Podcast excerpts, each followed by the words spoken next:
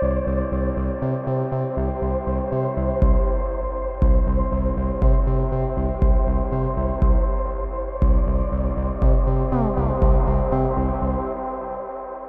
привет, с вами одиннадцатый выпуск подкаста «Это базис». А сегодня у нас большая непростая тема. Сегодня мы разговариваем про неолиберализм. С вами я, Денис Прокуронов, депутат района Филевский парк, аспирант. А, и я Анна Нижник, кандидат филологических наук и преподавательница.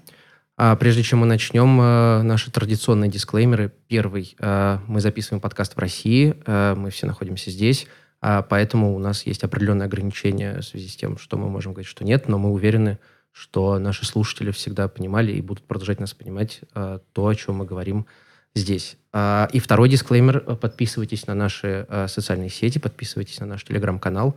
Э, мы всех вас там ждем. И еще одна важная история. Мы продолжаем наше партнерство с книжным магазином «Фаланстер». Э, мы получили много вопросов к этому выпуску, на которые мы ответим в ходе самого выпуска – и на который мы ответим отдельно в конце. А, и мы выберем один а, вопрос, который нам показался самым, а, покажется самым интересным. И автор этого вопроса получит от Фаланстера книгу Джона Смита «Империализм в 21 веке».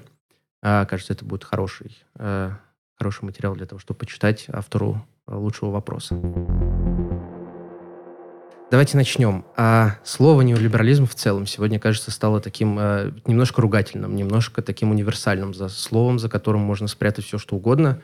При этом есть ощущение, что в академическом мире, в мире политических проектов э, во всех частях света э, неолиберализм э, критикуют очень сильно и критикуют э, за такую вот тотальность, за там, антигуманистичный как бы, порядок, э, который неолиберализм устанавливает – а, и устанавливает при этом на всех уровнях человеческой жизни, от межличностных отношений до отношений трудовых, от глобальных процессов до идеологии. А, неолиберализм проникает в нашу интимную сферу, в мировоззрение, в то, как мы думаем вообще. Да, но при этом у нас есть некоторая такая проблема, потому что часто непонятно, как соотносить вот нашу российскую действительность с этим самым термином неолиберализм, потому что кажется, что и политика, и экономика, и культура у нас вот какая-то особая. Причем в эту ловушку особого пути попадают люди, которые мыслят не только метафизически, но и которые мыслят вполне э, экономически. И вот поэтому вопрос, может ли к нам, к России, быть применим термин неолиберализм, и не становится ли это таким ярлыком, который просто налепливается на все подряд и с которым нельзя, э, в общем, никак бороться? При этом часто российский режим называют авторитарным, и вот мы оказываемся между двух огней. С одной стороны, у нас такой э, несколько раздутый силовой аппарат и, соответственно, авторитарные тенденции, а с другой стороны, нам часто рассказывают, что неолиберализм — это пространство свободы, это пространство каких-то гражданских прав, э, возможности выбора и так далее. Вот как это может соотноситься э, друг с другом? И э, нет ли такой тоже ловушки или такого стереотипа, что мы должны дорасти до либерализма, э, дорасти до неолиберализма, а сейчас мы находимся в таком палеолите или в совке, э, и вот для того, чтобы вернуться в цивилизованный мир, мы должны, собственно, вот в эту либеральную систему вступить. Вот. вот получается, что очень такая тема сложная, много вопросов э, возникает. Поэтому мы сегодня попробуем разобраться, что такое неолиберализм, в чем он проявляется, а какая у него специфика исключительно в России, и что делать, если вот вся наша жизнь э, оказывается вот такой пропитанной э, всей этой неолиберальной этикой и разными моделями. С нами сегодня наш гость Антон Праведников, э, аспирант и преподаватель Северно-Западного института управления РАНХИКС. Антон, привет. Э, да, привет. Э, рад, что вы меня позвали. Рад, мы рады, что ты пришел. Расскажи нам вот, и нашим слушателям, что же такое неолиберализм, если вот его можно так как-то сформулировать. Да, Денис меня немножко напугал, несколько раз подчеркнув, насколько это сложная, большая тема. А, но мы попробуем о ней поговорить сегодня. Для начала а, стоит иметь в виду, что мы, конечно, сейчас не сможем дать какое-то а, единственно верное определение неолиберализма. Мы попробуем поразмышлять о том, что под ним понимают, и предложим нашим слушателям ознакомиться с этим вопросом поглубже. Потому что, конечно, и в академической, и в публицистической среде идут дискуссии на тему того, что вообще такое неолиберализм. И э, тут стоит сказать, что само по себе вот это слово, да, неолиберализм, которое, ну, подразумевает, да, как и с любой, с любой ну, любая подобная конструкция подразумевает, что это некая новая версия переиздания, да, там, какой-то классической э, какого-то классического термина. Да, и тут, конечно, а, либерализм нас отсылает к идеологии. Вот. И это первое, да, мне кажется, важный пункт, что неолиберализм — это в первую очередь идеология. А, это идеология, причем а, изначально слово неолиберализм, оно когда оно появилось, в нем не было вот этого смысла, который мы вкладываем в него сейчас. Насколько мне известно, это слово появилось в 1938 году. А, его а, придумал социолог и экономист Александр Рюстов. А, и он предложил вот этот неолиберализм как альтернативу такому классическому laissez-faire либерализму. И в его представлении а, неолиберализм — это такой третий путь, который как бы сочетает капитализм и свободную тор- э, торговлю с интервенциями государства. Ну, это в 30-е годы вообще была довольно mm-hmm. популярная э, история, вот, но тогда как бы термин не взлетел, вот, и, соответственно, он как бы возродился уже позже. С 30-х, 40-х э, э, появляются исследования э, того, что позже назовут э, австрийской экономической школой, э, да, там э, труды, например, Мизеса, Людвига Мизеса, э, и появляется, в общем, неолиберальная идеология, основанная на а, вот идеи того, что там, общественные отношения вообще всегда подразумевают обмен. Что общественные отношения, они строятся на а, на обмене, на таком э, здоровом эгоизме. А, это как бы ну, некое такое идеологическое оформление. И э, во вторую очередь, э, я бы сказал, что под неолиберализмом стоит понимать конкретные политики. То, что в русском языке, к сожалению, нет вот этого четкого разделения да, между а, политикой, да, как э, сферой публичной и политикой как, э, ну, каким, как, э, какой-то конкретной какой-то конкретной ну, то есть ты имеешь в виду вот эту вот разницу между ну, policy, между, да, politics, да, вот между politics и policy. Вот. А, а что это такое? Разъясните, пожалуйста, для меня и для слушателей. Чем Ан- отличается Антон? политика от полиции? А... Да. А, Денис? А, ну, как политика, как в данном случае, если я правильно понимаю, полиси как общественная сфера, как э, вопрос, где наши политические интересы разных групп, как они соотносятся, как решается, как происходит такой договор э, своеобразный. А политикс это конкретные вот э, именно политики. Вот, ну, государство, на, на, то есть, например... на, на, наоборот. Только, а, наоборот, на, наоборот, да, да, да, да, да, да, там э, а, politics, а, policy making, вот это. Да, да, да, да, да, да. Ну, вот да, policies, я ошибся, да, ошибся. Policies, да, это как раз... А, вот, точно, Владимир Гельман называет это политический курс mm-hmm. политический курс. А, то есть э, неолиберализм это ну, некоторый такой конкретный политический курс, там, политические, экономические реформы. И э, в этом смысле под неолиберализмом, а, ну и вообще, да, тут стоит сказать, под процессом неолиберализации понимают процесс изменения форм регулирования экономики. Вот, когда мы наделяем рынок дисциплинирующей ролью.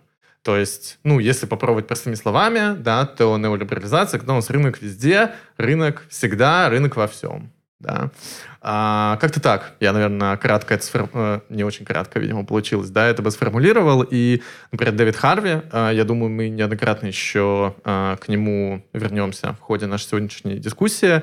Автор книги «Краткая история неолиберализма», он отмечает, что между идеологией неолиберализма и между вот этими вот самыми policies, да, между, ну, реализацией, воплощением неолиберализма, на самом деле очень часто есть существенная разница. И э, идеология неолиберализма очень часто противоречит тому, как неолиберализм выглядит на практике, что делает ну, четкие дефиниции намного более сложными. Угу. Слушай, я вот э, вспоминаю тот э, выпуск шоу Фрай и Лори, где, собственно, к персонажу Стивена Фрая приходит э, персонаж э, Хью Лори, и э, хочет взять кредит на некоторый такой довольно темный бизнес, и все заканчивается тем, что персонаж Стивена Фрая говорит, что самым э, глубоким разочарованием его детства было не то, что не существует Санта-Клауса, а то, что, оказывается, не существует рыночных сил, и они абсолютная фикция, точно так же, как и, собственно, Дед Мороз. Но вот э, в связи с этим, да, вот э, как бы рыночные силы — это Санта-Клаус или не Санта-Клаус, вот у меня к тебе так, такой вопрос, такой парадокс парадокс. Э, ты говоришь, что неолиберализм – это идеология, с одной стороны. А с другой стороны, насколько я понимаю, адепты неолиберализма, в частности, тот же Мильтон Фридман, а, позиционировали это как строго научное знание. То есть э, сфера экономическая становится сферой вот э, прямо-таки законов природы. Каким образом это бьется и каким образом, вот, собственно, идеология и экономическая система – Э, в неолиберальной вот этой вот схеме друг с другом как-то женятся? Ну, мне кажется, это немножко, да, э, тоже отдельный вопрос, которому можно посвятить отдельный подкаст, да, вообще э, вопросу идеологии, да, и там конкретно, да, почему, ну, некоторые идеологии, да, претендуют на... Ну, что такое вообще идеология, да, потому что мы знаем, что любая, последователь любой идеологии, он, как правило, претендует на роль того, что там его знание о политике — это такой common sense, который, ну, как бы объективен, вот, и, да, там такое часто, э, за это часто, да, там критиковали ортодоксальный марксизм, да, учение Маркса, истина, потому что оно верно, вот. И мне кажется, с э, неолиберализмом примерно такая же история. Ну, то есть я уверен, что и Хайек, и э, там, другие члены общества Мон Пелерин, это созданное в 1947 году общество, значит, э, политических философов, экономистов, а, а, которые так назвали по названию курорта в Швейцарии, где проходили встречи. Вот, туда входили Людвиг фон Мизес, Милтон Фридман и даже Карл Поппер, тоже известный философ. Вот. Ну, соответственно, они там встречались и обсуждали, как бы, э, да, как должен выглядеть мир по их мнению. Вот. И я уверен, конечно, что они ну, не считали, что там, да, вот мы считаем, что, а, значит, правильно так, и а, мы понимаем, что там это не объективное знание, да, наверняка они думали, что, ну, их а, предложение, да, это как бы, ну, там, объективно хорошо, вот. И а, тут еще на, надо, наверное, отметить, что вот, вот это общество а, Мон а, которое, ну, в, в котором, да, в недрах которого был а, сформирован, да, такой идеологическая основа неолиберализма, что они возникли в очень специфическую эпоху, когда, в общем-то, ну, казалось, что вот такой классический либерализм, да, там со свободным рынком и вообще неограниченным, он, в общем-то, ну, закончился. Его больше не будет. Да, еще 1953 году э, Даль и Чарльз Линдблом, да, известные очень политологи, вот, э, значит, в своих публикациях говорили о том, что как бы и капитализм, да, там, и советский вариант социализма, они, в общем-то, несостоятельны, и нужно как бы в дальнейшем, в будущем искать просто ну, оптимальный баланс да, в, между там рынком, государством, какими-то демократическими институтами и так далее. Вот, то есть э, в 50-е годы настроение было такое, да, что там, ну, рано или поздно мы должны как бы понять, как эти системы э, объединить, да, как э, взять там лучшее от всех, вот. А неолибералы такие, нет, да, это плохо, это ведет к рабству, и вообще мы идем не туда, поэтому давайте по-другому. И я думаю, что они, они считали, что там это объективно научное знание, если ну, не применять на практике то, что они предлагают, то э, все мы закончим очень плохо. Да, там наступит социализм, рабство и так далее. Вот. То есть получается, если вот так вот попробовать кратко, что неолиберализм это такая вот концепция, которая предполагает, что с одной стороны на идеологическом как бы уровне, что все общение между людьми, все взаимодействие это история про обмен, и все как бы подчиняется вот этим вот рыночным, э, так или иначе, принципам. И с другой стороны, из этого вырастает определенное вот сочетание там баланса государства и рынка. То есть э, каким-то образом государство, вот оно что вот в неолиберальной оптике должно обеспечивать? Оно должно обеспечивать Э, ну, то есть работать на рынок, получается. Или как? Вот... Э, да, да, конечно. Более того, это одно как бы из противоречий вообще, в принципе, практики неолиберальной, что э, неолиберализму нужно сильное государство, которое сможет э, там устанавливать рамки, институты, там судебную систему и так далее, и так далее. Вот. То есть ночной сторож с обрезом такой. Да, да, да, буквально да. Да, и в этом плане есть некоторые противоречия, ну, я думаю, мы э, э, этого еще коснемся, да, что, ну, неолиберальные рецепты очень часто предлагают государствам, где вот этот уровень, как бы, state capacity, да, он довольно низкий. А в чем ключевые вот такие вот положения, ну, конкретных действий, например, государства, а вот в неолиберальной истории? Это, не знаю, а, снижение различных там административных э, там, давлений, барьеров для бизнеса, или это э, там, способствование максимально свободной торговли? В чем конкретики, конкретика такая вот экономическая может вот заключаться, такие вот базовые вещи? Да, если какие-то базовые вещи, да, если мы говорим, да, если нам нужно как-то такой, да, значит, э, максимально коротко, да, в виде там 10 заповедей, да, значит, представить там 10 заповедей неолиберала, вот, конечно, там очень важным будет фритрейдерство, да, то есть э, там свобода торговли, вот, открытие там рынков, снижение барьеров, пошлин и так далее, и так далее, и так далее, вот. Э, я думаю, что там не менее важной историей да, будет, э, э, ну, да, всяческое как бы снижение, да, роли государства в экономике, Uh, да, то, что как бы, ну, Рональд Рейган, да, один из uh, политиков, который ассоциируется, да, с неолиберализмом, uh, говорил, да, что государство, там, необходимое зло, да, то есть э, президент Соединенных Штатов, он, в принципе, подчеркивал, да, что государство это вообще-то плохо, вот, но как бы не всегда можно как бы без него обойтись, вот. А, и значит, то есть да, это снижение как бы там а, государственного регулирования, вот. Еще, мне кажется, очень важная история, и, ну, про нее вот обычно не говорят, а, когда а, ну, например, да, там в школьном учебнике описывают, ну, школьный учебник, э, э, я тут, наверное, немножко буду иногда на это э, отвлекаться, потому что я преподаю общество знания, и меня поражает, насколько раздел экономика в учебнике по обществознанию это просто Библия неолиберализма. Ой, да, я там? для восьмого класса а. тут недавно открыла учебник у дочки и увидела там цитаты из э, Хайека, и я такая, господи, боже мой. Да, да, там буквально цитаты из Хайека, вот, и, конечно, ну, например, про это не напишут в учебнике, хотя, а, собственно, про что я хочу сказать, про профсоюзы, да, угу. вот, и даже в учебниках для школьников подчеркивают, да, что, например, э, там э, сильные профсоюзы разгоняют инфляцию, поэтому, ну, вроде как нужно с ними как-то бороться, вот, ну, то есть буквально это в школьном учебнике написано. И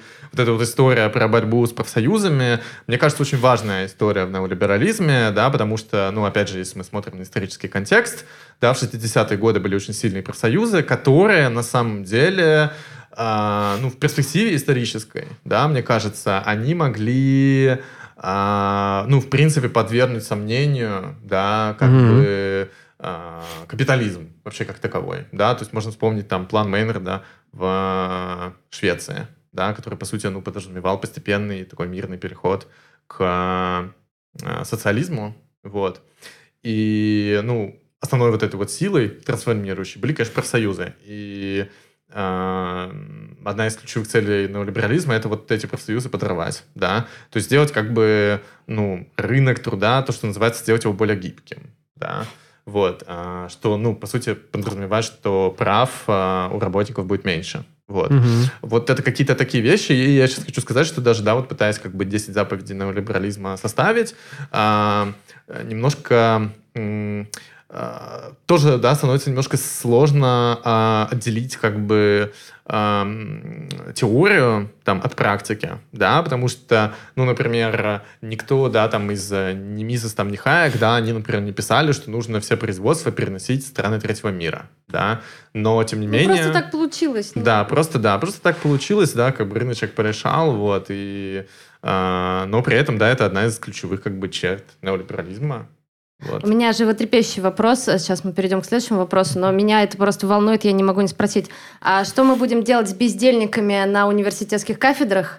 Вот, э, и что мы будем делать с людьми, которые болеют, потому что очень бедные и плохо заботятся о своем здоровье и не кушают, как вот э, наши там дают советы, короче, не следуют программе «Московское долголетие», не кушают вареницы и лосось. Вот куда их девать в неолиберальной логике? Ну, а, я они думаю, стремятся что... не отвечать на эти вопросы. Да, да, и мне, мне кажется, да, мне кажется, ну, неолибералы, они вообще не любят, как бы, ну, ну, то есть, условно, нету, как правило, да, если мы ну, не берем совсем там каких-то субкультурных, да, либертарианцев, они обычно не говорят, что вот там, не знаю, а, значит, только Пусть все бедные умрут. Да, только сильнейший, да, имеет право на выживание.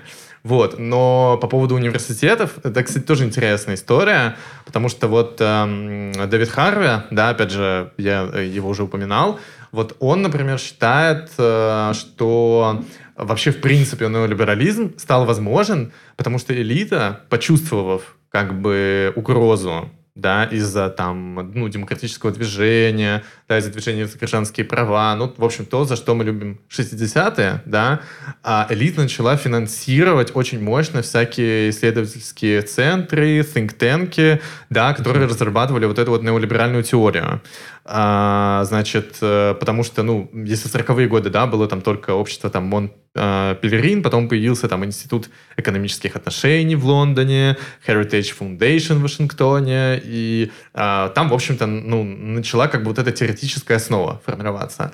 Вот. А, и как бы цель была, да, а, сделать это знание как бы общепринятым, общенаучным. И получилось, что в 70-е годы почти все выпускники экономических факультетов, они были как бы индоктринированы неолиберализмом. Вот. И более того, тоже как бы, ну, а, а, мне, мне просто нравится Дэвид Харви, и тут, наверное, слушатели, они могут, э, ну, по-разному как бы критически к нему отнестись, потому что у него иногда, ну, от него иногда веет такой э, как бы теории заговора, да, что вот, значит, элиты договорились там э, доктринировать всех неолиберализмом, вот, но э, я, например, никогда не обращал внимания на, э, ну, там, как, например, раздают Нобелевские премии, вот. И э, Дэвид Харви обращает внимание, что э, Нобелевская премия по экономике, она как бы немножко особняком стоит от всех остальных Нобелевских премий, и как бы, ну, условно, руководство, да, этой Нобелевской премии, да, комитет, который, а, значит, назначает а,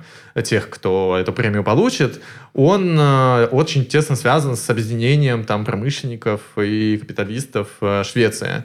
И что, в общем-то, тот факт, что в 1974 году фон Хайек получил Нобелевскую премию по экономике, а в 1976 году Милтон Фридман, что это, в общем-то, не случайность, да, а что, ну, а, как бы шведские элиты, да, капиталистические, они, ну, значит, таким способом, в том числе, да, награждая как бы неолибералов, а, идеологов неолиберализма Нобелевскими премиями, они как бы способствовали вот, а, ну, расширению такого вот неолиберального консенсуса. Поэтому, если мы говорим про ученых, да, то у ученых есть место, да, это на экономических факультетах. Но это если у тебя есть частный капитал, и ты про неолиберализм. А если ты как бы в государственном университете, то, я так понимаю, плохи твои дела, и, в общем... Ну, а, Футураме был такой момент, когда Фрай, э, значит, говорит там, да, эти бедные, там, значит, нужно их прижать, и ему говорят, чел, ты же сам бедный.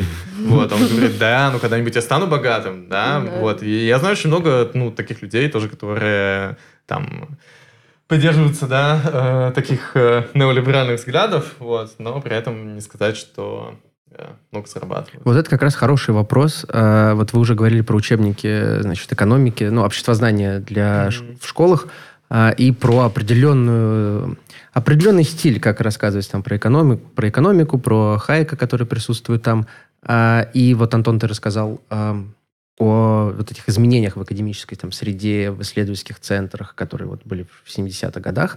А как вот все-таки так случилось, что, ну, видимо, э, неолиберализм стал таким общим, э, общим знанием, таким не подвергаемым сомнению каким-то вот основаниям, потому что даже вот из примера Футурамы э, кажется, что люди там не осознают свое какое-то объективное положение, да, и э, повторяют и верят в вот эти там заповеди неолиберализма.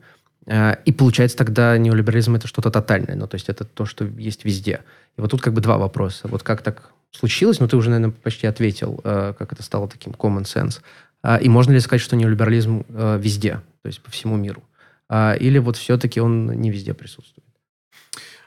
Да, я, ну, в целом, мне кажется, я, да, более-менее как бы обрисовал, что это, в общем, история, с одной стороны, вот чисто идеологическая, да, то есть когда там формировались экономические факультеты, финансировались какие-то think-танки и так далее. Вот. Но с другой стороны, да, с тем, что неолиберализм стал таким common sense, а, на это, конечно, повлияла, ну, вот конкретная политика, да, конкретная политика, которая, ну, вот, например, подрывала там а, социальные движения, подрывала профсоюзы, например, да, то есть делала сопротивление, э, интеллектуальное в том числе, делала невозможным вот этой логики, и э, Значит, очень показательно, что вот у нас сейчас, да, а, МВФ а, ассоциируется с, а, ну, такой, да, это, значит, одна, одна из каких-то, да, там, китов вообще неолиберализма, вот, а раньше как бы в МВФ было много кейнсианцев, вот, и их просто постепенно выдавили, да, то есть их там постепенно выдавливали, то есть э, а, интеллектуально а, это вот, ну, просто чтобы мы недо, не, не недооценивали, да, как бы важность mm-hmm. вообще там интеллектуальной дискуссии и так далее, а, потому что, ну, просто постепенно как бы неолибералы там в, в интеллектуальной сфере всех выдавили, мне кажется, тоже, ну, не в последнюю очередь из-за, ну, просто как бы наличия финансирования, да, это очень, сейчас очень видно, да, что там любой какой-нибудь левый проект, да, он там существует на микропожертвования, вот, и вообще, да, он во многом завязан на способностях э, людей э, там привлекать средства, да, какими-то микродонатами, вот. А, ну, естественно, когда там, не знаю, есть миллиардер, который даст тебе там денег на лабораторию, да, там на публикации и так далее, естественно, ну, ты себя намного увереннее чувствуешь вот как бы в интеллектуальной среде. Кстати, если нас слушают миллиардеры, то хотелось бы э, вот попросить о том, чтобы профинансировали наш маленький think tank, так что если что, там нажимайте э, лайк и идите, давайте нам миллионные донаты. Вот второй э, факт, который ты озвучил, мне кажется, это вот как раз главная причина, почему э, так сложно, как бы, ну, четко определить неолиберализм, вот, да, и, и что, и, и, как бы, и, и почему я не уверен, то, что все, что я сказал до этого, да, вообще имеет какое-то значение, вот, а, потому что неолиберализм, он действительно как бы проник везде, да, он, он, он проник везде, и вот этот вот подход, да, как бы, а, ну, какие-то неолиберальные подходы, да, которые связаны с там... А, вот я сейчас, я, я сейчас боюсь просто быть неточным, да, а, как бы генерализировать вообще, вот, но разберем, да, какую-нибудь там конкретную ситуацию, да, вот, скажем, психотерапия, да, человек идет на психотерапию, да, зачем он идет, да, если мы его спросим, да, зачем ты там ты это делаешь? Ну, э, вероятнее всего, да, если там это какой-нибудь горожанин, да, который там ходит на работу и, значит, испытывает там из-за этого стресс, да,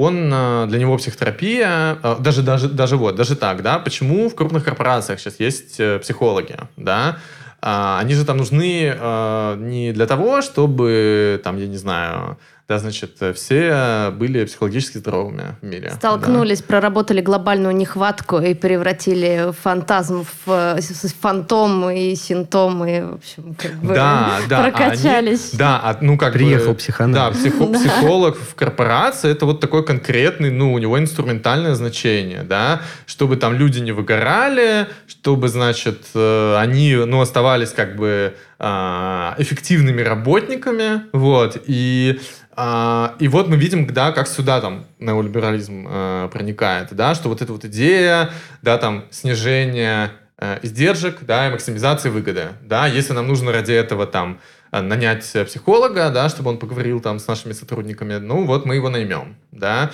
а, вот, и, ну, это, э, это приводит к другой проблеме, которую мы тоже которой мы тоже немножко коснулись, да, что начинает казаться, что неолиберализм это вообще все, какой тогда смысл вообще там, имеет слово неолиберализм. Вот. А...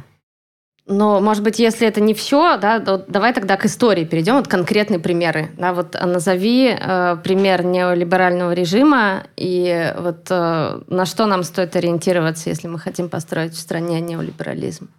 Да, сейчас плохие советы. Да, а, да. Да, плохие советы. Ну, а, чаще всего, когда ну, вообще идет повествование о неолиберализме, а, первым таким примером всегда называют, конечно, режим а, Пиночета в Чили. Вот.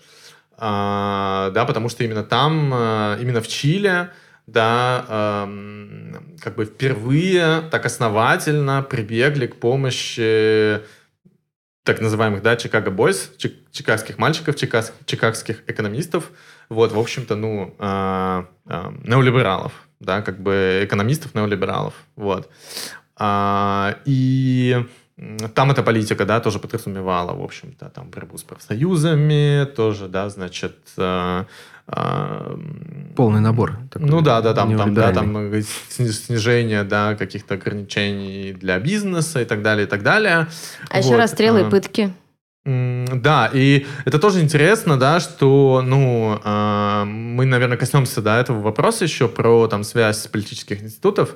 Вот, э, очень показательно, что, ну, первый такой, да, пример э, там неолиберальной политики, это была не демократия. Вот, это э, далеко было, да, не демократия, что, ну, нам как бы немножко намекает, да, что неолиберализм, он, э, ну, намного меньше связан с демократией, чем там в тех же учебниках по обществознанию. Но а, тебе же на это скажут, что есть другие примеры неолиберальных там режимов, тоже классические, там э, вот Тейчер, э, Рейган, и что это, ну, это демократия вообще-то. Ну да, да, да, я думаю, что да. Э, ну, это, это ну, мы, мы еще скажут, Как бы, да, да, мы еще, да, я думаю, мы еще коснемся там вопроса политических режимов.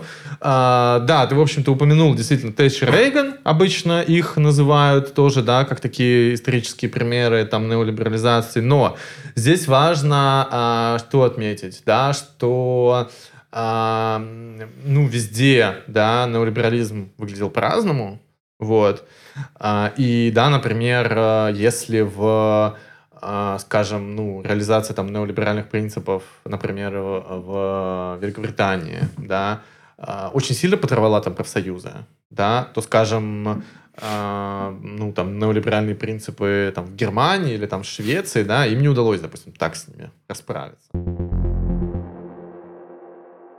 Еще яркий исторический пример, на мой взгляд, это ЮАР.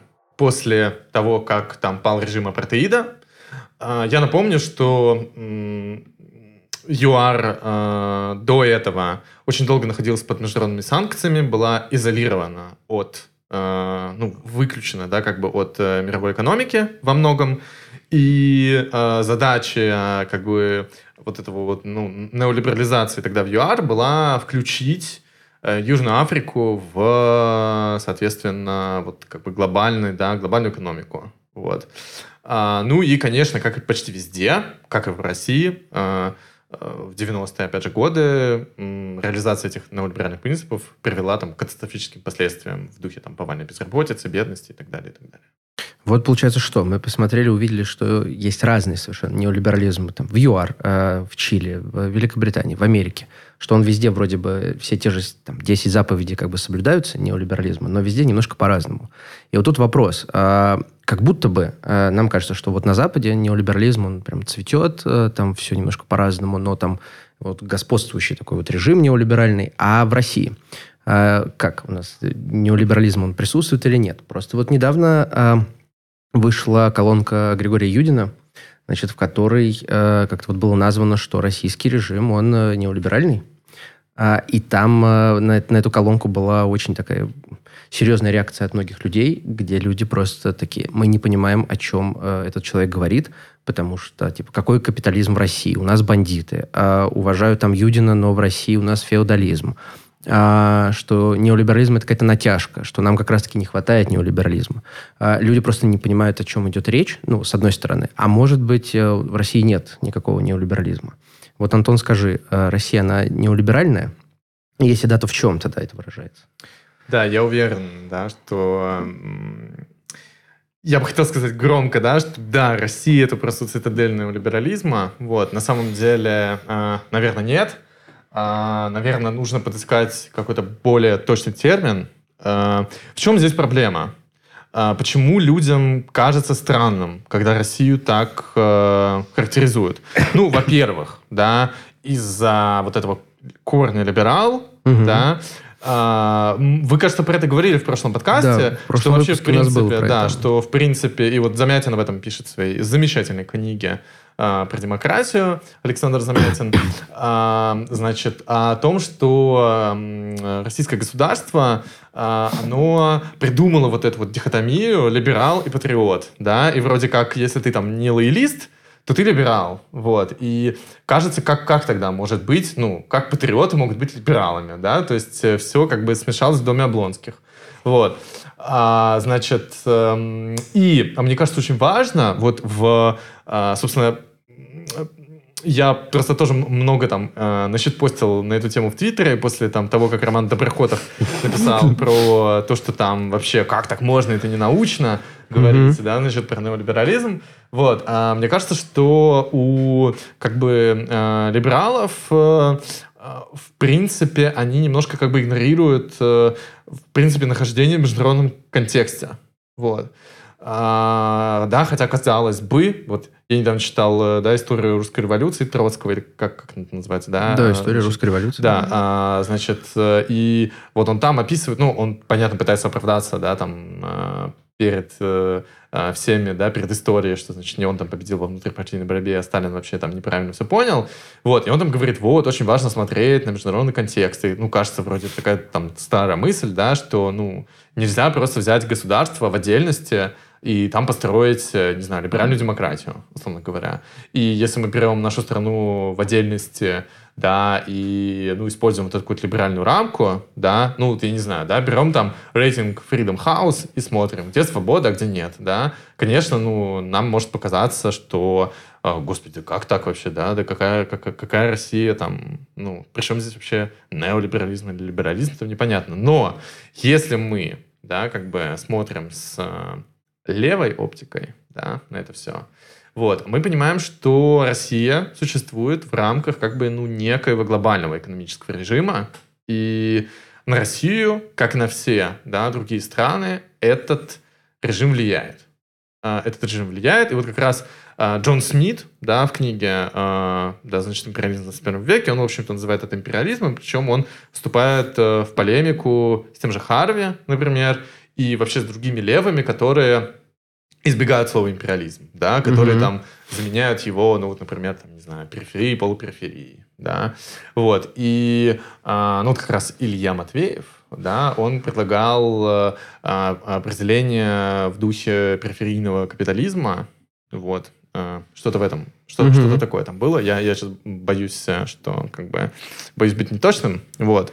А, то есть а, здесь нужно иметь в виду, да, что м, как бы а, ну, нет такого, да, типа а, там неолиберализм или не, не неолиберализм, да, как, ну вот э, у меня был школьный друг э, э, когда-то, и вот он в ВКонтакте, когда там еще была стена, и можно было устраивать голосование, он там э, делал голосование, что вам больше нравится, демократия или коммунизм, вот, то есть, и, ну, и многим это казалось нормальным, ну, потому что, как бы, ну, да, mm-hmm. это же там две вещи друг другу противопоставлены, но нет, да, как бы, мы понимаем, что это как бы глупо. Вот.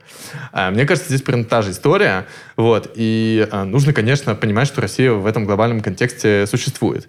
И тут я тоже отсылаю да, к замечательной колонке Ильи Матвеева, да, который написал а, статью «Федеральный государственный унитарный офшор Россия», вот, где... Ой, господи, прошу прощения, это не он написал, это Анастасия это Овсянникова. Был, да, да это Анастасия Овсянникова написала ответ а, ему.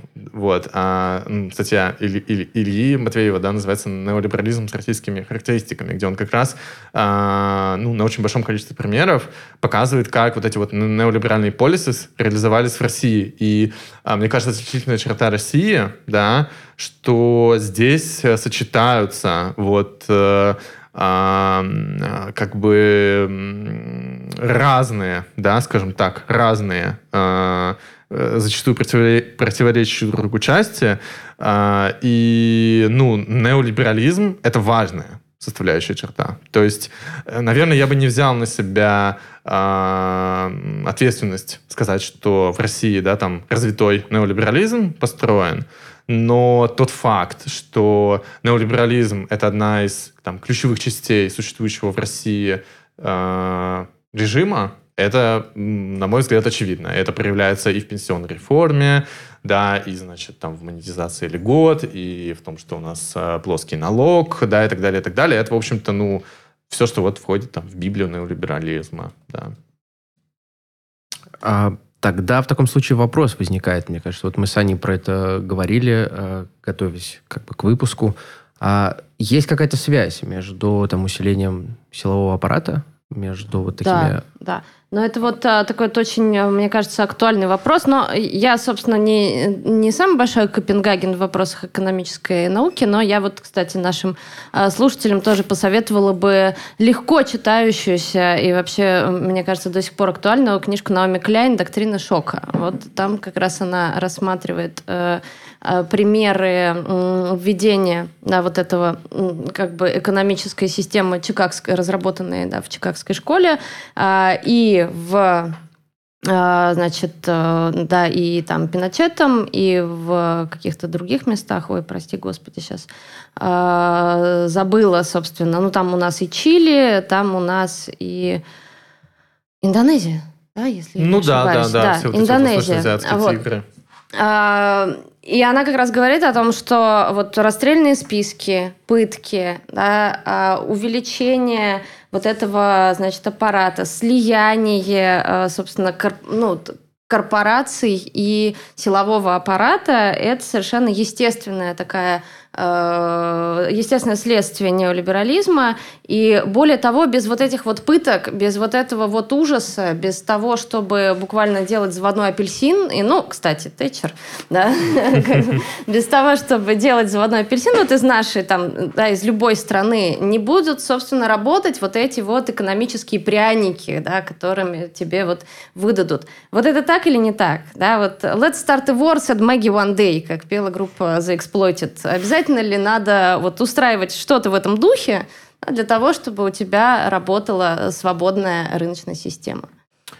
Я уверен, что да.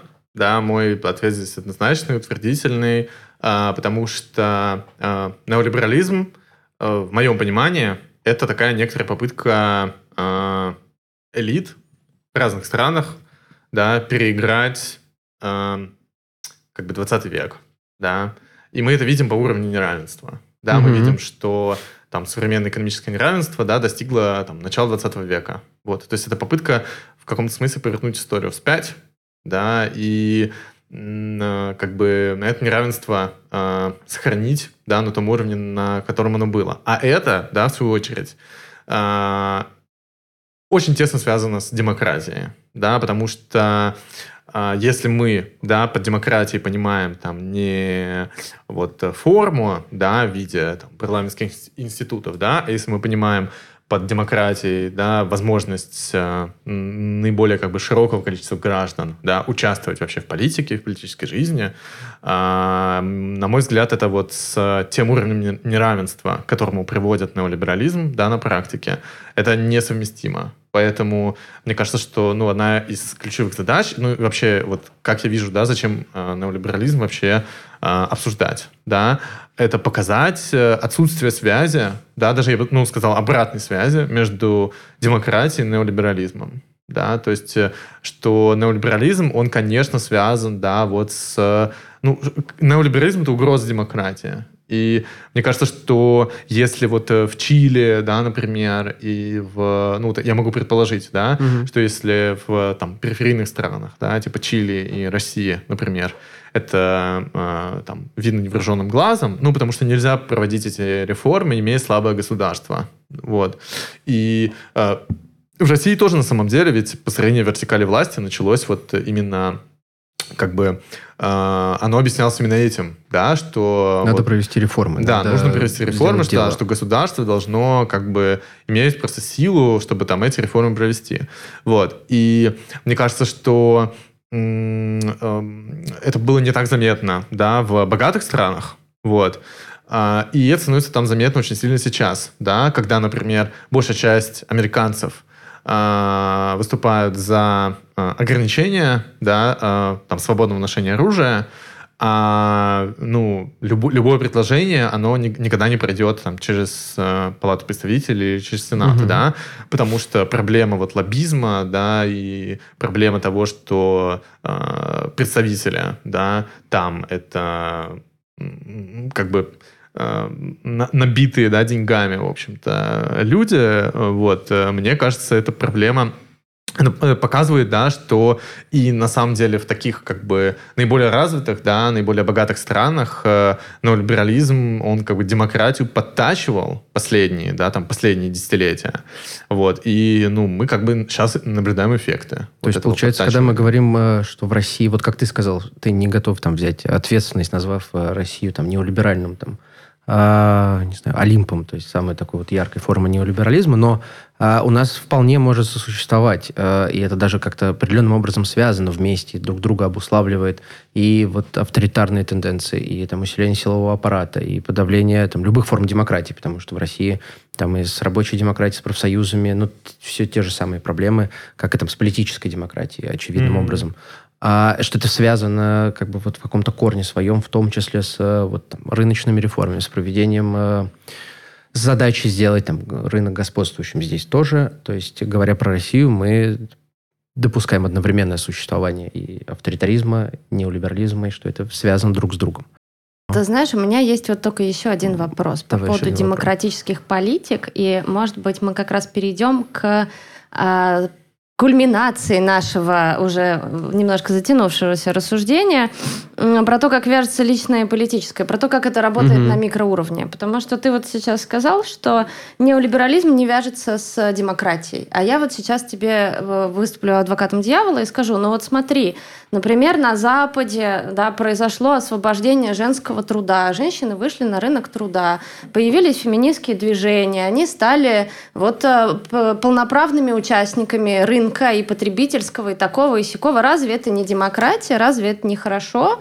Да, э, там э, чернокожие люди получили возможность да, тоже работать на каких-то там других должностях. Разве это не здорово, что у нас приходит производство там, и появляются права у э, каких-то стран там, другого мира? Разве это не есть демократия, когда я, например, могу вот теперь образование получить, пойти поработать в корпорацию, а вот не дома сидеть и там супы варить?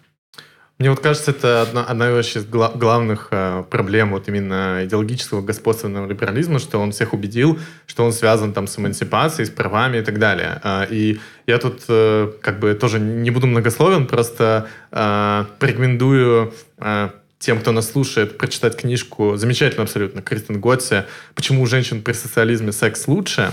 А, да, несмотря на громкое название, там не только про секс при социализме, там вообще в целом, да, про права женщин и так далее. И она там как раз очень детально, да, с, очень большой фактурой показывает, как э, неолиберальные реформы, например, в Восточной Европе, да, в том числе в России, они привели к тому, что э, как бы женщины, наоборот, начали вот возвращаться домой, потому что это просто, ну, экономически более выгодно, да, когда у нас есть мужчина-сотрудник, которому нужно как-то вот обеспечивать, да, свои там э, какие-то потребности домашние, за него это делает его супруга, вот. И Кристин Готси как раз э, показывает, да, ну, насколько вот э, неолиберализм делает женщину менее защищенной.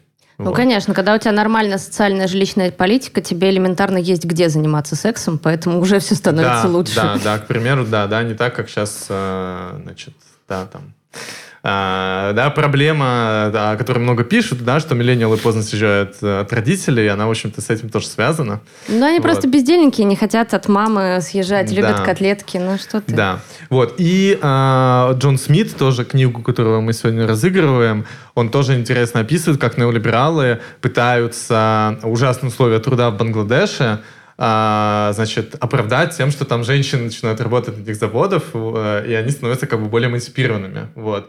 Да, несмотря на то, что они по-прежнему остаются крайне ну, низкооплачиваемыми рабочими, и им платят там меньше, чем мужчинам. Так что вот этот а, аргумент про эмансипацию, его неолиберализм очень любит, и мы должны как бы разрушать вот это, я так думаю. А, мы затронули вот такую тему вот, вторжения неолиберальных порядков там, в сферу э, там, интимного, в сферу там, суперличного. А, не могу, мы про это тоже говорили немножко в прошлом выпуске, отвечая на вопросы. А, неолиберальная логика проникает а, даже вот в истории вот, а, отношения, поиска там партнера. Есть вот книжка, а не напомню, по-моему, Евы... Ева Илус да, написала а, книжку «Почему, почему любовь, любовь ранит». ранит. Да, вот там-то она как раз э, разбирает э, вопрос э, как бы рынка, ну, отношений современных как своеобразного рынка, причем рынка не прямого, а вот именно на том уровне, что мы живем в условиях вот этой вот неолиберальной логики, которая дает нам иллюзию бесконечного выбора. И поэтому ты никогда не можешь остановиться. Ты будешь бесконечно пролистывать там Тиндер, да, или что-то такое делать, потому что ты боишься сделать выбор, ведь где-то за поворотом или где-то на другой полочке этого супермаркета лежит вот что-то еще более да, прекрасное, и вот так вот ты как бы всю жизнь не проживешь. Да, и, в общем, это вызывает фрустрацию, тревогу и так далее. Есть еще такая вот психоанализ приехал э, Рената Салец, у нее есть книжка «Тирания выбора». Вот она тоже там говорит, что э, человек в нынешних условиях превращается в такого буриданного осла. То есть вот Мильтон Фридман как раз, э, я где-то вычитала, что э, значит, он говорил, что при значит, неолиберализме у тебя будет возможность каждый день выбирать цвет галстука, который ты наденешь. Вот, и это очень хорошо. А вот э, Рената Салецл как раз говорит, что когда у тебя слишком много выбора, да, и этот выбор тотален, да, и он на самом деле не настоящий, то ты превращаешься в буриданова осла, ты будешь вечно между этими двумя галстуками э, прыгать в каких-то вот этих double bind ах, да, вот стой там, иди сюда, и, в общем, впадешь в итоге в неврозы, ужасы, да, и будешь только сидеть, плакать и на работу ходить. А вот а, как э, вообще э, это да, прокомментировать? Почему это все проникает? Это что, да, вот у нас такая экономическая надстройка влияет на базис? Или, может, все-таки наоборот? Ну, мне, мне тут, наверное, сложно что-то добавить, потому что я человек, который там... Может, в смысле, наоборот, экономический базис влияет на настройку. Я их перепутала, но ладно. Да, человек, да, вот это вот нас базис. Да, а, да, да. Значит, да, э, да но мне, мне на самом деле сложно что-либо добавить, потому что я как раз тот человек, который может часами сидеть там в дейтинг-апе, вот, и, значит, свайпать, свайпать, свайпать, свайпать, вот, и, ну, наверное, я даже про, там, неолиберализм вообще, да, я начал размышлять, как бы там через этим приложение во многом. И да? рассказывать партнеркам потенциальным про неолиберализм? Э, нет. Вот. А, да. В общем, мне кажется, что, ну, я, я бы, опять же, наверное, не, не рискнул прям там как бы сейчас четко обозначить связь, потому что там понятно, что там и про платформы, да, можно поговорить, mm-hmm. и про там корпорации, которые делают там эти, допустим, приложения и так далее, и так далее. Я не очень как бы разбираюсь там в этом. Что собирают данные, а, перепродают это да, в рекламные да. инструменты. да, далее. да, я не очень разбираюсь, да, в этом, но мне кажется, ключевая здесь история, да, что все как бы эти дейтинг-приложения, они так или иначе существуют э, для, там, опять же, ну, то, с чего мы начали. Максимизация выгод, да, снижение издержек. Вот. И э, там тоже уже много раз разобрано, как, например, корпорации заставляют нас сидеть в этих приложениях как можно дольше, да, увидеть как можно больше рекламы. Поэтому, ну, мне кажется, это, конечно, непосредственно, да, влияет на ну, влияет да, на нас, и это, конечно, ну, с, с, с неолиберализмом, да, с его там принципами, это непосредственно связано. Так, ну получается, мы прошли большой путь. А, вот, ну, как бы, и мы в рамках этого подкаста, и как э, разные страны от разного там философского кружка, философов, экономистов. От, от Фридмана до Тиндера. Да, от Фридмана до Тиндера. А, и получается так, что вот от такого вот собрания разных там экономистов, философов там в конце 40-х а, мы дошли сегодня до такой вот всепроникающей там глобальной истории, которая везде немножко по-разному проявляет себя на всех там, на разных уровнях, но проникла вот в нашу такую вот в нашу повседневную жизнь. А, и неолиберализм как вот это вот доминирование там, рыночных отношений, а, принципов обмена вот присутствует везде там, в нашем мышлении, а, про какие вещи бы мы ни поговорили. И вот был пример, ты приводил из Футурамы, очень хороший пример. Получается так, что очень много кто из наших там друзей, родственников, мы сами даже иногда вот так вот воспроизводим какие-то неолиберальные установки, а, вот что с этим делать, если... Как, во-первых, их э, обнаруживать? Э, что вот мы как... Через нас говорит рынок, через нас говорит вот эти все... Говорят неолиберальные какие-то конструкции. Если мы это обнаруживаем в себе или в ком-то другом, что делать, собственно говоря? Да, я не думаю, что надо так сильно запариваться по этому Может, поводу. не надо да, запариваться, там, искать, да. да, искать там э, себе неолиберализм. Но э, мне кажется, что здесь ключевая вообще история, ну и там, почему мы, например, здесь, да, вообще собрались, это как бы задавать вопросы, да, подвергать сомнению. Например, да, вот. Э, и это вообще прикольная история. Мне кажется, ну, у нее такой, такой большой потенциал, да, потому что э, э, мне кажется, как будто, ну, вот у меня такое субъективное ощущение, что э, все больше людей вокруг меня начинают задавать себе вопросы, да, в духе, а вот почему это работает именно так, да, почему там дейтинг-приложение именно так работает, да, а вот почему, например, да, а, мы идем в какое-то место, допустим, да, вот мы замечились, да, это же тоже там, э, есть даже там, э, я не помню, кто написал статью, да, про то, как там связаны дейтинг-приложения и город, да, там инфраструктура города, Мгм. да, что мы там, значит, обязательно идем там, не знаю, в какую-нибудь кофейню там или ресторан или еще что-то, да, и как там это все связано друг с другом. Вот. А, то есть мы начинаем задавать себе вопросы, да, а почему так? И здесь на самом деле личные отношения, они очень... а, вообще рефлексия над личными отношениями, мне кажется, это очень важная штука. И я вот недавно прочитал книжку Виктора Вильсова «Постлюбовь», а, на меня она очень большое произвела впечатление. А, И он во многом там как раз описывает, да, как вот капитализм и, ну, патриархат, да, как они, во-первых, связаны и как они влияют на нас. Вот. И а, я думаю, что если самому себе задавать вопрос, да, а почему так? А вот почему, например, мы считаем, что а, там семья, да, она состоит из двух человек, да, там, ну, м, по- пара, например, да, вот у нас есть как бы такое вот, ну, что, что-то, что-то сам- само собой разумеющееся.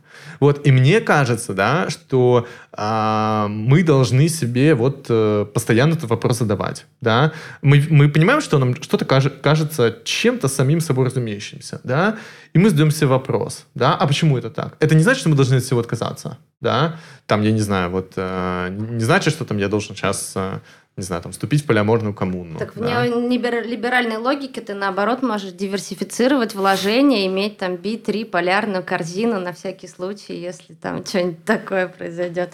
Но это я так ну, тебе это, это, это, это скорее к тому, что неолиберализм просто удачно встраивает вообще все в себя. Вот. И а, здесь, да, важно как бы в этом вопросе, да, доходить до конца, да, Мгм. понимать, что кто нам, ну, чем это нам навязано, да, и что это, ну, какие-то вот эти вещи, да, которые нам кажутся чем-то сами собой разумеющимися, что это часть вот этого неолиберального порядка.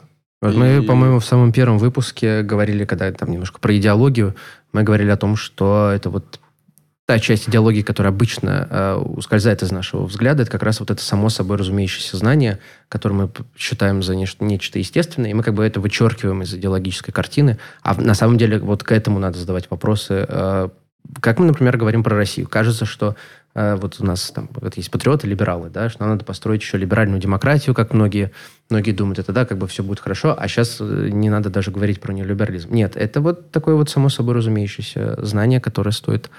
Да. Надо задавать вопросы. Да, да. Надо и, задавать вопросы. а, я тут вспомнил, а, значит, как я после защиты магистрской диссертации вышел из, э, значит, МГУ, И а, у меня была диссертация про а, значит, федерализм в авторитарных режимах. И а, я случайно столкнулся со своим другом, он был такой левак, вот, и я сказал, да, вот у меня вот диссертация про федерализм в авторитарных режимах. И он говорил, а что вообще, ну, он спросил, а, а, а как ты вообще определяешь, да, демократия или автократия? Типа, а есть где-то демократия? Я тогда подумал, что за бред? Ну, типа, это же как бы common sense, да, авторитарные режимы, демократия и так далее. Но сейчас, да, я понимаю, как он был прав, что он задал этот вопрос. Надо задавать вопросы. Всем бы такого друга. Это точно. Да. А, слушайте, мне кажется, сейчас самое время перейти к вопросам от наших слушателей. А, мы получили а, 8 вопросов там в Инстаграме и Телеграме по теме нашего выпуска. А, на часть из них мы уже ответили, а, но давайте я сейчас просто буду зачитывать, и мы обменяемся очень короткими репликами mm-hmm. как в ответ mm-hmm. на этот вопрос. А вопрос первый. Не кажется ли вам, что термин неолиберализм настолько утратил свою аналитическую ценность, превратившись просто в оскорбительное средство критики всего, что не нравится в капитализме? Как это случилось с термином фашизм, например? А, да и вообще стал синонимичным ему, что от него пора отказаться. Человек благодарит нас за подкаст и за ответ. Стоит ли отказаться от термина неолиберализм? Мне почему-то кажется, что а, наш подкаст как будто подтверждает это, да, что э, мы говорим неолиберализм, неолиберализм. Вот, а, ну, мне кажется, что не утратил, конечно, свою аналитическую ценность. Вот, а надо просто, э, ну, что называется, да, понимать, как бы уметь там отделять зерна от плевел, да, например, там, что такое неолиберальная идеология, да, а что такое неолиберальные политики, например, угу. да, то есть э, конкретику какую-то выискивать, и я, допустим, не уверен, да, что все, что мы сегодня назвали неолиберализмом, это неолиберализм, да, но... А что-то мы не назвали, наверное. Да, но большинство, да, скорее всего, того, что мы обсуждали, да, да это неолиберализм, вот, а, поэтому, мне кажется, надо просто, ну, как бы стадии, да, делать, вот, углубляться. Больше стадий. Да. Аня, ты что И скажешь? это для, для себя тоже, мне это кредо. Да не, но мне кажется, что э, это такая постановка вопроса, да, вот когда оскорбительное средство критики всего, мне кажется, что это можно к абсолютно любому термину вот так же угу. применить, да, поэтому я думаю, что наоборот стоит его оставить, э, но стоит продолжать говорить о том, что неолиберализм это следствие либерализма, потому что вот меня больше всего смущает тот факт, что у нас есть вот либеральные ценности, да, вот какой-нибудь Руссо, да, вот что-то такое прекрасное, естественные права, да, вот все, все замечательно. А есть неолиберализм такой с зубами, да, и так угу. далее. Вот. А мне кажется, что там просто вот в этой эпохе либерализма остались как раз непроработанные вещички, э, и вот эти непроработанные вещички, когда э, они развиваются, они тебя вот потом э, клюют сзади, да, и вот поэтому мне вот как раз, в принципе, это слово довольно-таки нравится, потому что оно вот об этом напоминает, о том, что у тебя появляется какой-то нео, да, которое вот э, уже гораздо больше и страшнее, чем то, что было раньше. Могу только присоединиться к вашим ответам. А второй вопрос был уже упоминавшаяся книжка сегодня Наоми Кляйн а, «Доктрина шока». А, человек с нас спрашивает, а, что вот Кляйн говорит, что кризис – это удачное время для передела рынка разными неолиберальными игроками. И не получается ли так, что наше общество постоянно поддерживается в кризисе, чтобы было удобнее все приватизировать и расхищать? Кажется ли вам так? Ну, э, я-то сразу вспомнил серию Саус Парка, где, значит, э, там э, серия была про этот э, ФРС, вот, и оказалось, в общем-то, что ФРС, оно так определяет, как бы, как, как принять решение. Они отрубают голову курицы, пускают да, ее на круг, потом курица бегает, вот где она упадет, то решение как бы ФРС и принимает. Вот, я не думаю, что э, там все выглядит так, да, что вот собираются вот эти, значит, да, там какие-то неизвестные отцы, вот, да, там эту курицу пускают и думают, так, как же там Люди в черных мантиях. Да, да, как же там все приватизировать и расхитить. Но есть такое ощущение, что как будто действительно вот эта вот, ну, постоянная ситуация кризиса, это что-то присущее. Ну, это присуще просто неолиберализму, ну, даже вот банально, да, если мы говорим про там пузыри, да, регулярно появляющиеся и вообще спекуляция, да, то есть возможность зарабатывать, как бы неолиберализм дает очень большие возможности зарабатывать там вот на денежных пузырях, на mm-hmm. каких-то финансовых спекуляциях, и, ну, конечно, это приводит к кризису. А, хороший ответ. Так, А, но, э, может быть, мы к следующему перейдем, Да. потому что, да, Давай. в целом я с Наоми Кляйн вообще согласна абсолютно, я, Мгм. я за. Э, вот, э, вот такой вот вопрос, да, тоже по поводу того, что делать с индивидуализмом российского народа. Ну, я, правда, тоже не знаю, кто такой российский народ, но Мы. это ладно, это к вопросу о нашем разговоре о демократии, вот. Но вот этот вот культ успеха своего маленького дела, который цветет, что с ним делать? Да, тут это можно вспомнить песню «Мы, мы будем делать бизнес, мы будем делать бабки». Мне кажется, такой гимн неолиберализма Э, в да, России. Вот там- устремление людей, Он которые там хотят. говорит, да, бизнес непобедим, там есть такая строчка в этой песне. Ну, мне кажется, на самом деле, это, ну, очень как бы вопрос про политику, и мне кажется, что вот этот, э, ну, в вопросе, да, есть тотальный индивидуализм российского народа, мне кажется, это, на самом деле, это не тотальный индивидуализм, мне кажется, это а, атомизация, вот, и деполитизация. Нужно с ними бороться, что как бы и сейчас делает проект выдвижения. А, Спасибо тебе за упоминание этого проекта в такое время. А, перейдем к четвертому тогда вопросу. А наш слушатель нас спрашивает, как неолиберализм уничтожает культурные особенности развивающихся стран, а, навязывая там, новые экономические потребности, и можно ли этому противостоять без экономических последствий? А, то есть я так понимаю, что автор вопроса говорит про, если мы будем сопротивляться этому, ну, как в Греции, например, у нас будут там катастрофические какие-то последствия. А, И насколько экономические системы развитых стран могут быть шаблоном для развивающихся, в которых есть культурные отличия и большой разрыв социального, экономического, культурного капитала. Вот вопрос, как, э, как культура страдает при неолиберализме?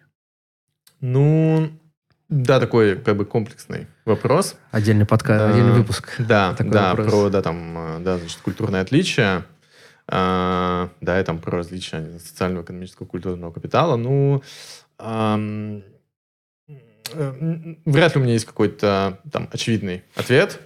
А, а, Понятно, да, это тоже очевидно, что, значит, э, мы там наблюдаем, да, некую вот глобализацию культуры, хотя тоже важно, да, вот эти вот понятия тоже там отличать, да, там, допустим, неолиберализация, там, глобализация и так далее. Мне кажется, здесь, опять же, да, важная проблема в том, что а, глобально, да, просто неолиберализм, он приводит к росту там неравенства, к росту нестабильности, к войнам, да, и так далее, и так далее, в ходе которого, ну, уничтожается, как бы, в том числе культурное наследие. Ты да. знаешь, э, я бы посоветовала вот зрителю, чтобы, да, вот э, такую точку поставить, да, вот э, читай. Я бы посоветовала почитать э, десятый номер «Разногласий», журнала «Разногласия», который так и назывался «Кто платит за культуру?». Мгм. И мне кажется, что там вот очень подробно разобрано, как работает культура при неолиберализме, ну, там, при капитализме, да, ну, вот при та- капитализме такого типа, там, начиная с 50-х годов. И прям, ну, я очень советую, очень четко там все, и много статей полезных, и там вот, ну, видно, как это работает Мы тогда в сделаем деталях. такую вот подборку всех упоминавшихся книг, и в том числе Мгм. а, вот этого номера, который вот прям, видимо, отвечает на этот вопрос. А следующий вопрос, на который мы фактически отвечали там в, в ходе там, части выпуска, а, наш э, слушатель спрашивает э, про российскую специфику неолиберализма и почему мы решили, что в РФ неолиберализм. Но мне кажется, что Антон э, Блестящий просто ответил на этот вопрос. Да, я думаю, да, мы про, про это поговорили, да, то есть э, это не, не то, что есть какой-то отдельный там, да, но либеральный режим и не- неолиберальный, да, Россия просто включена как бы в глобальный Мгм. вот этот вот. а, Следующий вопрос был про такой неолиберализм. Это только про экономику, как он связан с политическим устройством. Но мне кажется, мы тоже отвечали на этот вопрос. там, да, что- да, мне кажется, мы довольно подробно вот это брали. Да, влияет на политическое устройство очень сильно. А, Ну, если вдруг хоть слушателю кажется, что нет, то в личке, как бы, я думаю, мы всегда можем ответить. Да, надо больше задавать вопросов, как мы, как мы поняли Да. сегодня. А седьмой вопрос был такой, а, что многие люди недовольны своей жизнью, но не осознают, что недовольство вызвано там, неолиберализмом. И, во-первых, как говорит слушатель, как им объяснить, что то, что им а, то, чем они недовольны, это не что-то перманентное, и это не жизнь такая. И, во-вторых, как показать, что неолиберализму можно противостоять, и что не нужно быть президентом, чтобы что-то менять, а, что возможно борьба внутри системы. Ну, на часть вопроса мы тоже уже отвечали, то есть как, э, как понять, что тут что-то не так, и что это не перманентное изменяющееся, ну, задавать вопросы, э, ну, как бы общаться. А второе, мне кажется, про как противостоять неолиберализму, мы про это тоже из э, Мы вообще в каждом выпуске подкаста про это как бы делаем ссылку, что нам нужен такой вот контргегемонный дискурс, который не выстраивается там просто потому, что мы поговорим, а он выстраивается в какой-то э, практической деятельности, и поэтому действительно не нужно быть президентом, чтобы что-то менять. Э, вот отсылаю опять-таки к проекту выдвижения, да. э, потому что участие в коллективной э, там, политической борьбе, в даже в какой-то деятельности на уровне там, своего района, города, это тоже вот часть такого противостояния. Но здесь, мне кажется, возникает другой вопрос. А, давайте очень кратко ответим. Возможно ли а, сопротивляться рынку внутри рынка? Можно ли систему так поменять, когда мы все находимся в ней самой? Конечно. Мне, мне сейчас, ну, мне кажется, это, опять же, да, там идея для отдельного подкаста, как mm-hmm. это делать. Вот. Э, просто, просто скажу, что аргумент, э, да, что там твит против капитализма затвичен с айфона, который у меня здесь лежит, ну, это тупой аргумент, да, как бы, mm-hmm. ну, невозможно выключиться из рынка, да, вот, и мы можем, наверное, какие-то инструменты использовать, да, для того, ну, которые, опять же, там, э, в рамках, да, вот этого рынка появляются, вот, э, мы можем их использовать, да, там, для там, того, чтобы этому противостоять. Mm-hmm. Ну да, вот это, как кто там у нас про слабые звенья капитализма рассказывал? Роза Люксембург, если я не ошибаюсь, да, вот как раз есть в рынке тоже вот эти вот, где тонко там рвется, вот там mm вот и надо, собственно... Искать слабые места. Рвать, да. И последний вопрос. Как неолиберализм и его культурная логика влияют на природу и характер политических протестов? Мне кажется, сильно влияют, конечно. А, во-первых, потому что часть э, протестов э, переходит в такую вот цифровую логику протестов в сети. Э, у Джоди Дин, э, правда, не переведенные книжки на русский, э, там теория блога, э, ее вообще концепция там коммуникативного капитализма во многом как бы отвечает на этот вопрос, что современный капитализм переводит большую часть протеста в онлайн-коммуникацию, а эта онлайн-коммуникация, по сути своей, там, подпитывает э, капитализм в виде, там, опять-таки, данные, обмен, э, реклама там разрастается, корпорации богатеют, а от протеста нет результата. С другой стороны, э, это ставит, наверное, задачу там, каких-то новых методов политической борьбы, но что вы про это думаете? Как протест меняется? Поменялся, может быть, он как-то за последние, за последние годы при неолиберализме? Да, как это? Как будет работать протест про, по неолиберализму? Um, вообще, ну, тема протестов, да, она как бы тоже uh, сложно, да, там в одной минуте, условно говоря, ответить. Mm-hmm. Uh, у меня скорее есть как бы такие интуиции, да. Я uh, довольно давно думаю о том, что э, проблема вообще э, в там, современном способе э, протестовать а, она... Главная проблема это то, что это становится как бы, ну, протест становится моральным действием, да, а не а, политическим действием, да, которое призвано а, чему-то противостоять, да, протест становится способом как бы там выразить свою позицию, да, то есть это, ну, какая-то моральная история, вот, и, возможно, я это не утверждаю, вот, но, возможно, это все вот имеет ту же природу, что и, допустим, э, индивидуализация борьбы за там э, окружающую среду. Да, вот я абсолютно уверен, что там э, голосовать за левых, например, на выборах, да, ну если у нас там есть нормальные выборы, да, даже, даже это, вот я уверен, да, что собирать подписи за кандидатов на кампании выдвижения, да, для экологии более полезно, чем ходить шопером, вот, потому что это политическое действие, да, вот, а, но как бы неолиберальная логика навязывает нам вот э, как бы индивидуализм, да, mm. и у меня почему-то такое ощущение, что с протестами это может точно так же работать, да, что а, как бы а, протест это не про коллективное действие, да, а это про твое там, ну, индивидуальное, значит, э, там, твой индивидуальный моральный облик, да, там, выйти на площадь, потому что ты против. И последний у нас вопрос. Э, в прошлом году читал книгу Пола Мейсона «Посткапитализм. Путеводитель по нашему будущему». Про причины современного упадка все очень доходчиво написано, но вот каких-то далеко идущих прогнозов и футуристических идей там мало. Э, интересно, товарищ Джон Смит предлагает лечение болезни? Есть ли какое-то лечение той болезни, что вот у нас мало прогнозов и футуристических идей?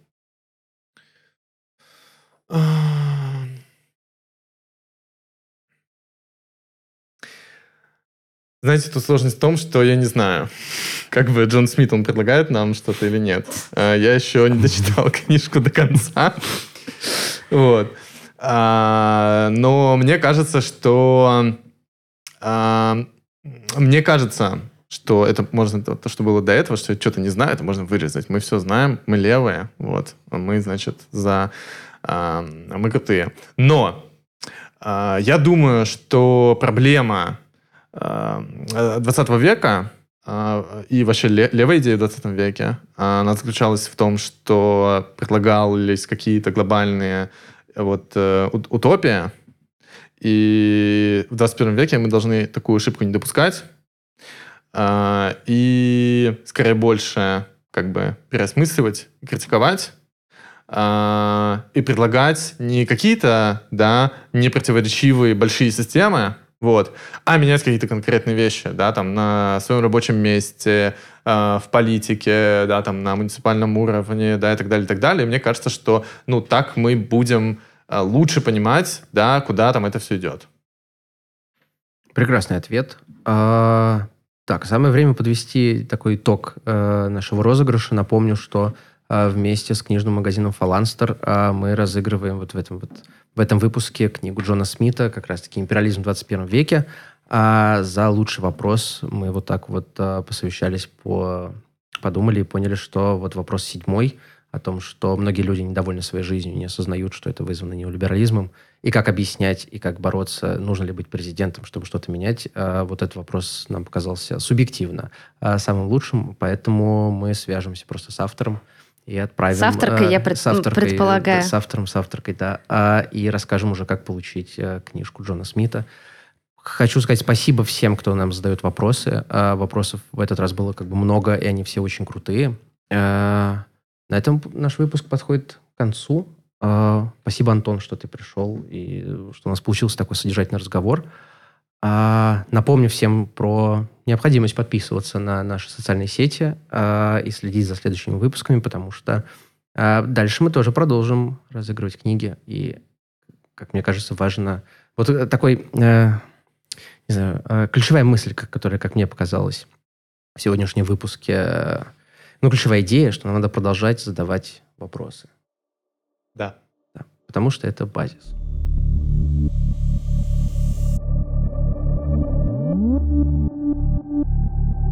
Все, это база. И это главное. Это основа, базис.